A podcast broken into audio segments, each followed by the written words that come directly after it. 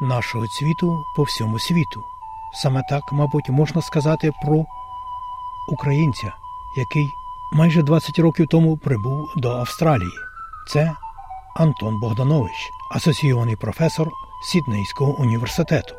Пан Богданович є висококваліфікованим спеціалістом у сфері новітніх технологій, у тому числі прикладного штучного інтелекту, в школі обчислювальної техніки, інженерії та математики Університету Західного Сіднею. Пан Антонович володіє кількома мовами – англійською і німецькою також. Крім того, він є, як українська спільнота в Австралії вже переконалася, досить активним і вмілим організатором і одним із перших спричинився до підтримки України у сіднейській спільноті. Отож, далі залишайтеся з нами. У нас розмова із асоційованим професором паном Антоном Богдановичем. Спершу, пане Антоне, розкажіть дещо про себе і, зокрема, як ви сюди прибули і вже ось тут довший час працюєте у Сіднеї. Дякую вам. Доброго дня, Богдане, вітаю ваших слухачів також. Я в Сідней приїхав як студент, вірніше, як аспірант, в аспірантуру в ю ті ес, University of Technology Sydney, ще в дві тисячі четвертому році, це дев'ятнадцять років тому. Закінчив аспірантуру і зараз працюю associate professor, викладаю програмування, розробку комп'ютерних ігор в Університеті Західного Сіднею, Western Sydney University. А ось, скажіть, будь ласка, з того часу, як ви тут у Сіднеї, ви в Україні бували? Та, звичайно, я їздив кожен рік, інколи навіть два рази. Кожного разу, коли на якусь конференцію, то завжди заїжджав в Україну. Постійно тримаю контакт, маю батьків, брата в Україні, багато друзів. Тому бабуся моя також ще жива, тому контакт тримаю постійно, так.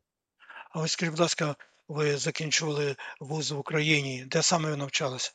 Я навчався, називався Міжнародний Соломонів університет.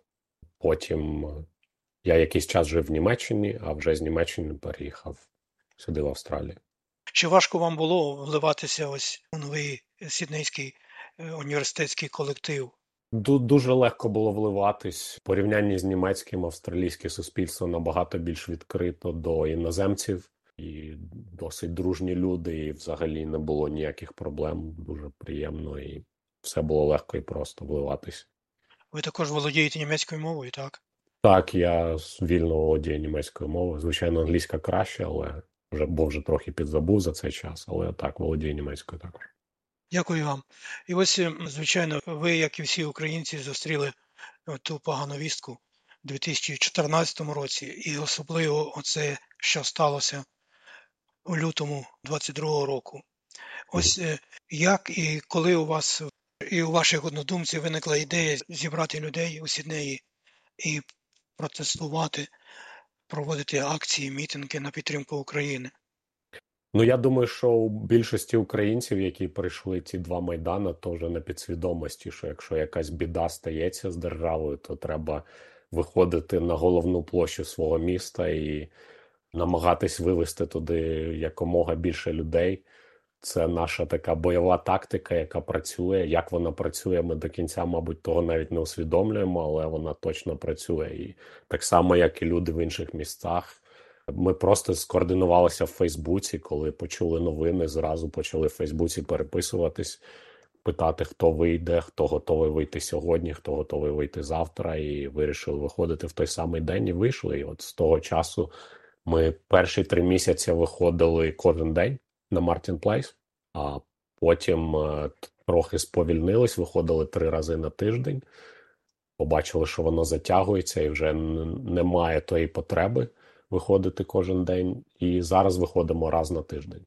Ось вимоги у Сіднеї до компанії щодо співпраці з російським бізнесом та надання допомоги Україні мали досить позитивний результат.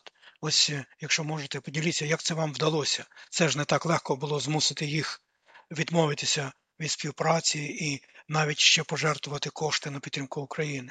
Дякую. Спочатку у нас взагалі не було розуміння, що робити. Ми просто знали, що Майдан працює, що Майдан об'єднує людей, допомагає нам вибудувати ті горизонтальні зв'язки і разом координуватися і думати, що робити. І ми просто постійно обговорювали, як рухатись далі. Ми спочатку були на перших шпальтах новин, тому це було корисно виходити кожен день, прибігали якісь репортери, ми давали інтерв'ю постійно, це було важливо. Потім ми побачили, що треба якось змінюватись і почали думати, як ми ще з Австралії можемо допомогти. Почали дивитися, що роблять інші люди, і вирішили, що ну, один з фронтів, ну це не зовсім фронт, але один з аспектів цієї війни – це економічний аспект. Якщо Росія не зможе підтримувати економічно цю війну, то ця війна швидше закінчиться, і ми почали просто тиснути на компанії, які працюють в Росії, і тисли протестами. Це був один з наших головних інструментів. Е, постійно проводили там по два-три рази на тиждень під Canva, під Atlassian, під Ейч Ес Бі Сі, під Nestle, під Pepsi. Просто всі великі компанії, був сайт, на якому рейтинг, е, яка капіталізація, які прибутки в Росії. Ми просто з самого верху рухались і по ходу вже підбирали, що працює.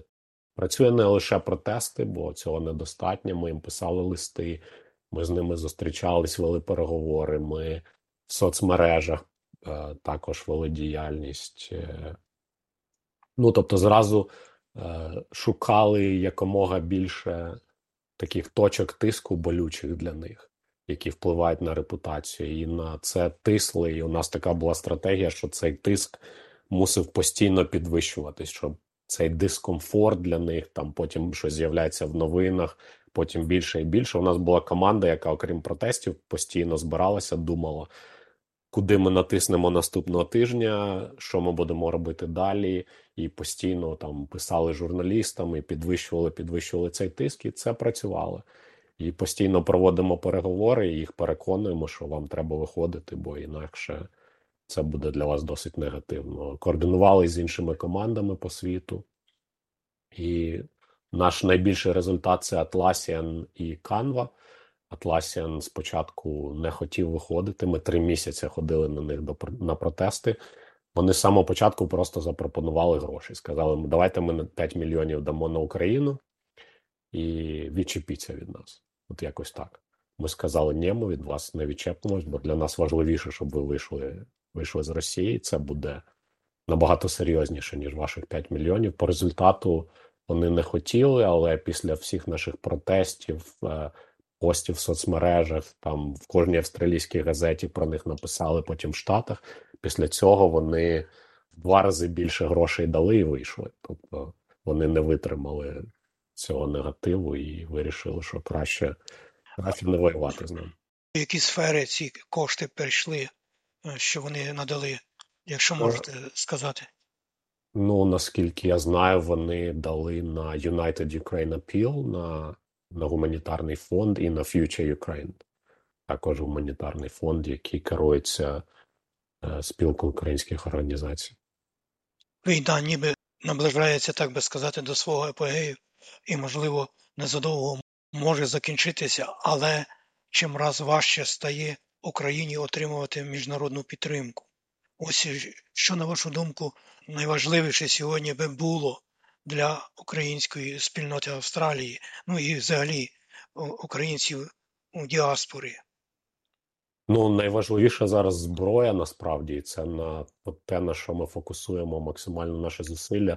Всі компанії, які ми з Австралії могли е, на них натиснути, щоб вони вийшли з Росії, вони це вже зробили. Далі це, по суті, більше не працює, бо ті, що залишились, їх не так турбує їх репутація. Тому ми зараз максимально переключаємось на те, щоб вже посилювати тиск на австралійський уряд, бо Україна у страшній війні, їй потрібна зброя, цієї зброї замало.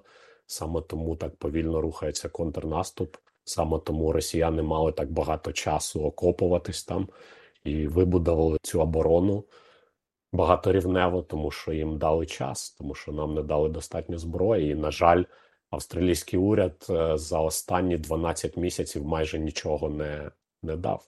Вони вислали ці дрони, про які чули в новинах, ці cardboard drones, які досить ефективні, але це всього там на тридцять три мільйони після нашого першого етапу тиску на уряд Албанізі, коли ми просто їх закидали листами.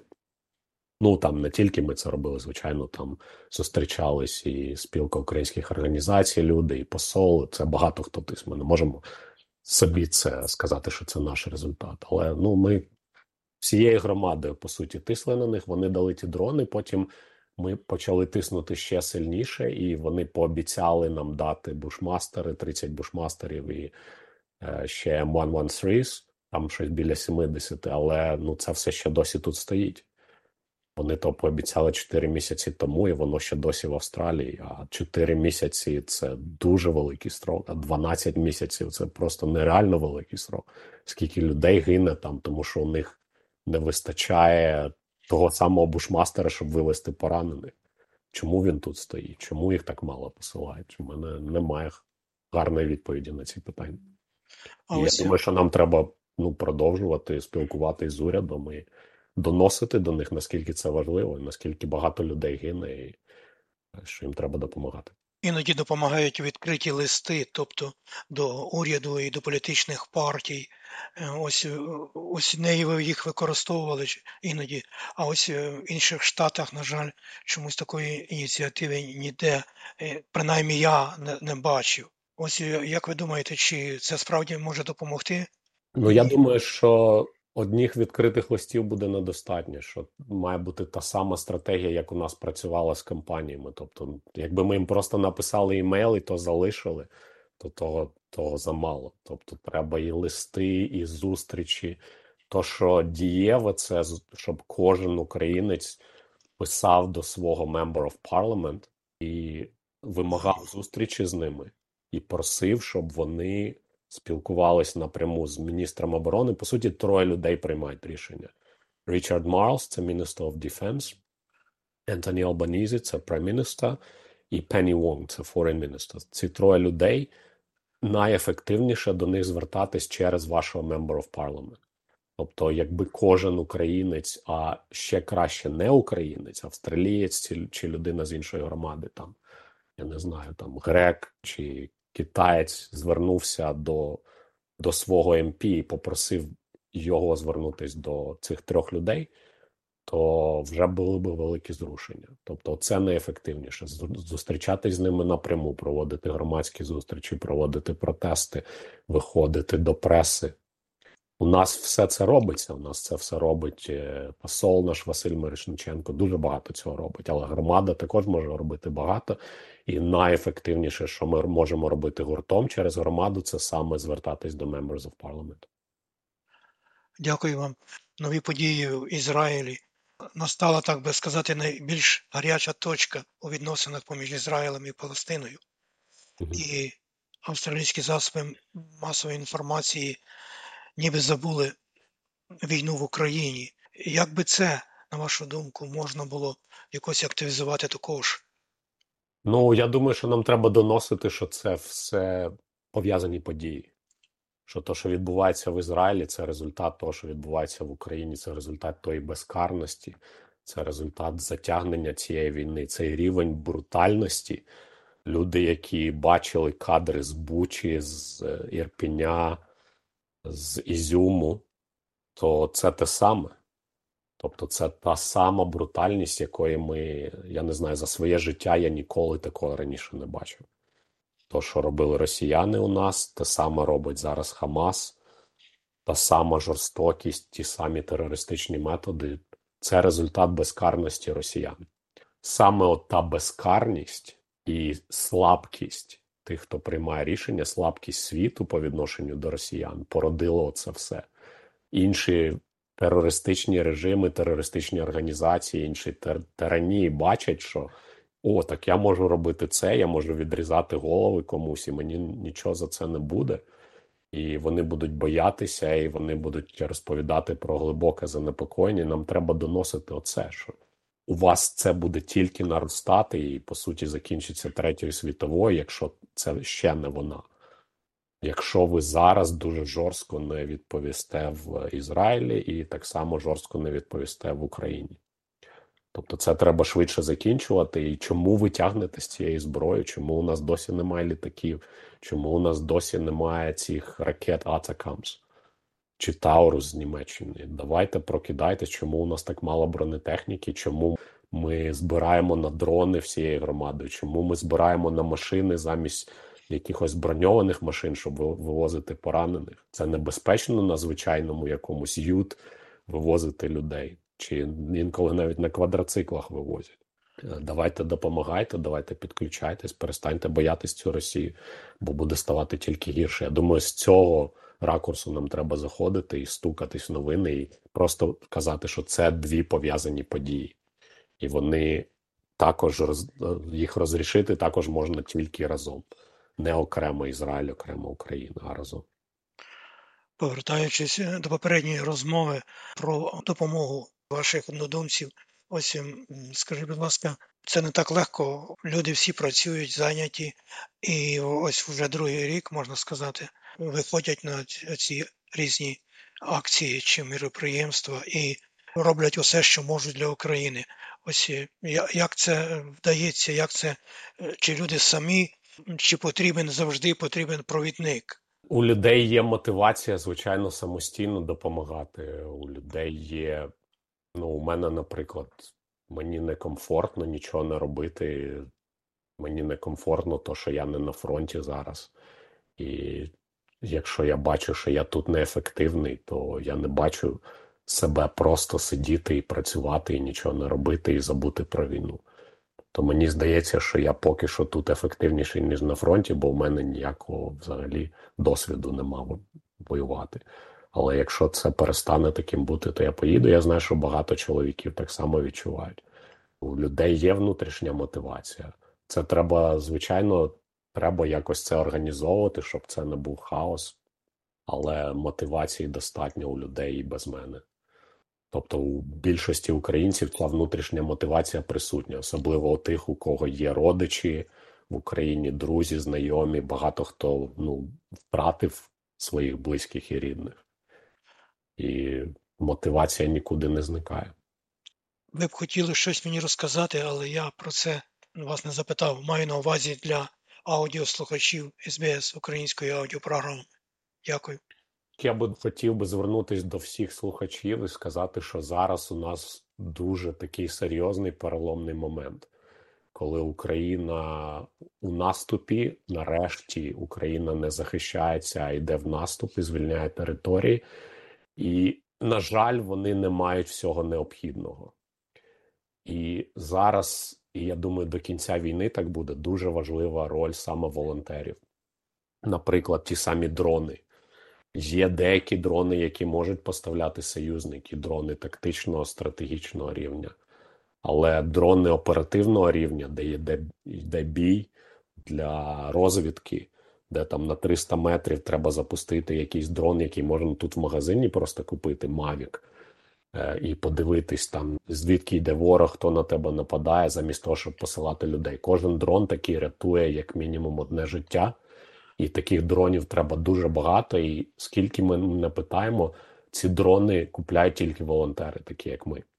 Тобто ніхто, якщо ми не купимо, ніхто не купить. Бо уряд не може купляти китайські, Міністерство оборони просто не може зробити замовлення у китайців.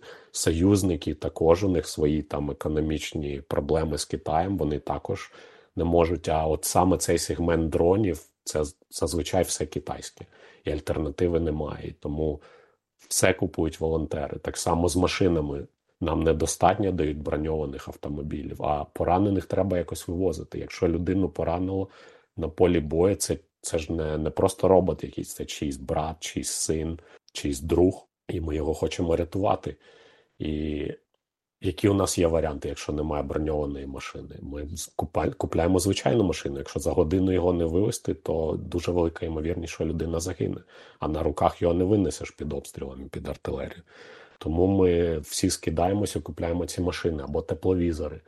Коли вночі на вас нападають, у вас немає тепловізора, ну вони просто підходять і з великої відстані всіх розстріляли і все. І ви навіть не зрозуміли, що відбувається. І так само... Дуже багато з цих тепловізорів купляють саме волонтери. Тому я хочу звернутися до слухачів сказати, що не забувайте, що у нас є війна. Будь ласка, допомагайте. У нас є фонд саме для цього, називається Defend Ukraine Appeal. Це дефенд юкрейн апіл дот орг. Ми організували цей фонд спеціально, бо на наші протести почали підходити люди і казати: у мене брат, у мене друг, у мене син на війні, будь ласка, допоможіть. І спочатку ми просто свої гроші скидали. Там зібралися, запитали, там кожен там по п'ятдесят, по сто доларів скинув, і ми допомогли. Але запитів стало все більше, і допомоги потребували більше, і ми зробили цей фонд. Це під керуванням, знову ж таки, Australian Federation of Ukrainian Organizations, де ми саме допомагаємо близьким людям тих, хто тут в Австралії, не тільки в Сіднеї, а по всій Австралії, і в Тасманії, і в Вікторії, і, і скрізь, і в South Australia, і в Квінсленд. Просто ми перевіряємо, чи це реальна людина з громади, яку знають, чи це реально її родич там, чи друг, і тоді висилаємо допомогу, яка їм потрібна. І допомоги треба дуже-дуже багато. І у нас набагато більше запитів, ніж грошей. Тому якщо ви можете допомогти, зараз дуже критичний момент. Нам до дощів, якщо Україна зараз до дощів проламає цю оборону росіян і вийде за Токмак, то це ну, ще, скажімо, рік скоротить терміни цієї війни і врятує дуже-дуже багато українських життів. І звільнить багато територій. А звільнення територій – це завжди рятування цивільних. Багато людей думають, що «О, мені некомфортно робити якісь пожертви на війну, давайте я краще дам там, на людину, яка втратила там, свій дім, якусь ковдру їм дам». Але ну, це рятує симптоми, це не рятує причину. Якщо, скажімо, в Херсоні ми росіян відсунули, то вони далі не будуть обстрілювати кожен день артилерію і знищувати скільки будинків, скільки вони знищують кожен день, вбивати стільки людей. Тобто, чим більше ми звільняємо територій, тим менше буде саме тієї потреби допомагати цивільних, тим менше цивільних будуть вбивати, тим менше людей будуть втрачати свої будинки, і тим швидше закінчиться ця війна. І ось наостанок, скажіть, будь ласка, ще, ось ви працюєте в університеті, і ось як ваші колеги чи приятелі ось сьогодні ставляться до цієї війни? Зрозуміло, на перших порах була підтримка, мабуть, усіх, і всі співчували. Ось, чи тепер ситуація такою залишається, чи відчувається втома від, від війни в Україні? Ну, є втома, да, є втома від війни. Ну, війна, по суті, стала фоном. Тобто, так, ми перші, там, навіть три-чотири місяці постійно про це розмовляли, зараз... Ну, трохи питають, але не так активно. Тобто людей все одно цікавить, що там, як там відбувається, вони там також намагаються допомагати, але все більше і більше це стає фоном. Це стає тим, що вже довго триває і незрозуміло, коли воно закінчиться.